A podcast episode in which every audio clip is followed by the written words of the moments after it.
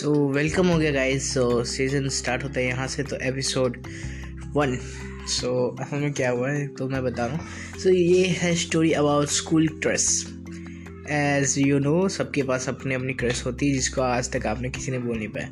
तो ये कहानी उसी के ऊपर एक बंदे के ऊपर है जिसने अपनी क्रश को प्रपोज कर दिया. सो so, आप मेरा देख रहे हो एपिसोड जिसका नाम है स्कूल क्रश और मैं हूँ आदित्य आपके साथ. चलिए तो मैं स्टार्ट करता हूँ. सो बात कुछ यूँ है कि स्कूल स्टार्ट हो गए थे सबके। न्यू न्यू सेशन स्टार्ट हुआ था तो न्यू न्यू सेशंस के एग्ज़ाम्स थे। एग्ज़ाम्स देते देते एक लड़क, लड़का अपने क्लास में आया। क्लास में आया तो टीचर ने सीटिंग अरेंजमेंट करते करते उसको एक लड़की के साथ बैठा दिया।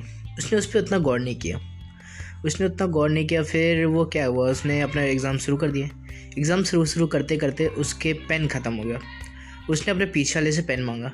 उसने दिया नहीं।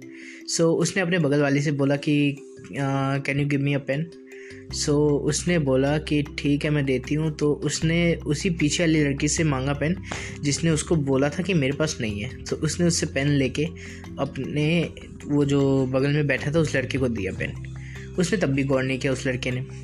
फिर क्या हुआ उसने टेस्ट देना शुरू कर दिया। टेस्ट होते होते मतलब इन लोग का टेस्ट मतलब कंप्लीट कर लिया। अब बात आया जब ये लोग मतलब ऐसे नॉर्मली बातें करते करते टीचर्स ने हेड डाउन करवा दिया। दोनों एक साइड अपनी अपनी हेड रख दी दोनों अपनी मुंडी एक साइड रख दिए।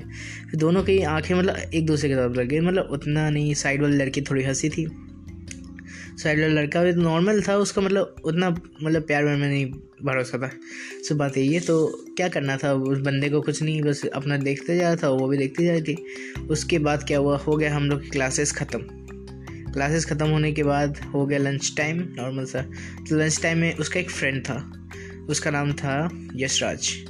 सो so, दोनों बैठ के अपना लंच कर रहे थे। फिर क्या हुआ कि हाँ उसकी एक उसकी भी एक क्रश थी। उसका नाम था नाम नहीं बता सकता छोड़ो। तो उसकी भी क्रश थी तो उसने बताया भाई यार मैं क्या करूँ? उसको प्रपोज कर भी सकता नहीं हूँ। डर लग रहा है। कहीं ना बोल दे मार देगी यार मार वार खा जाऊँगा। तो वही तो मैं आ, जो लड़का बैठा था उसके बगल में उसके साइड में जिसने एग्ज़ाम्स दिए थे तो वो बोल रहा है भाई तू करके तो आए एक बार।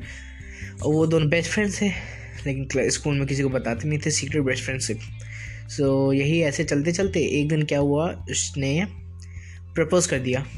आ, असल में उसने नहीं किया जो उसकी क्रश थी उसी ने यशराज को प्रपोज़ कर दिया। यशराज को प्रपोज़ करते ही ओ माय गॉड यशराज वहाँ पे मतलब ऐसा हुआ उसको लग रहा था वो बेहोश हो जाएगा।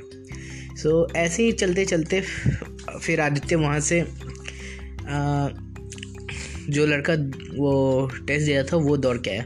उसने बोला यार मेरे को उस लड़ मेरे को भी प्यार हो गया है। उस लड़की से जो मेरी साइड में बैठी थी जब भी उसको देखता हूँ अजीब सी फीलिंग्स आती है दिल धड़कने लग जाता है। से बोला भाई तेरे को कैसे प्यार हो सकता है? तू इतना मतलब लड़की को किसी को देखता नहीं था तेरे को प्यार कैसे हो गया?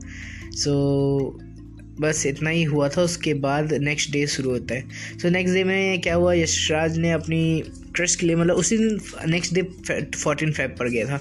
तो फोर्टीन फाइव को चॉकलेट देते हुए दिया उस यशराज ने अपनी क्रश को। तो वो क्रश नहीं, अब गर्लफ्रेंड हो गई थी। तो उसने अपनी गर्लफ्रेंड को वो दिया chocolates and some flower so उसने एक चॉकलेट अपने उस बेस्ट फ्रेंड के लिए भी रखा था कि बोला, भाई तू भी बोल दे इस बार।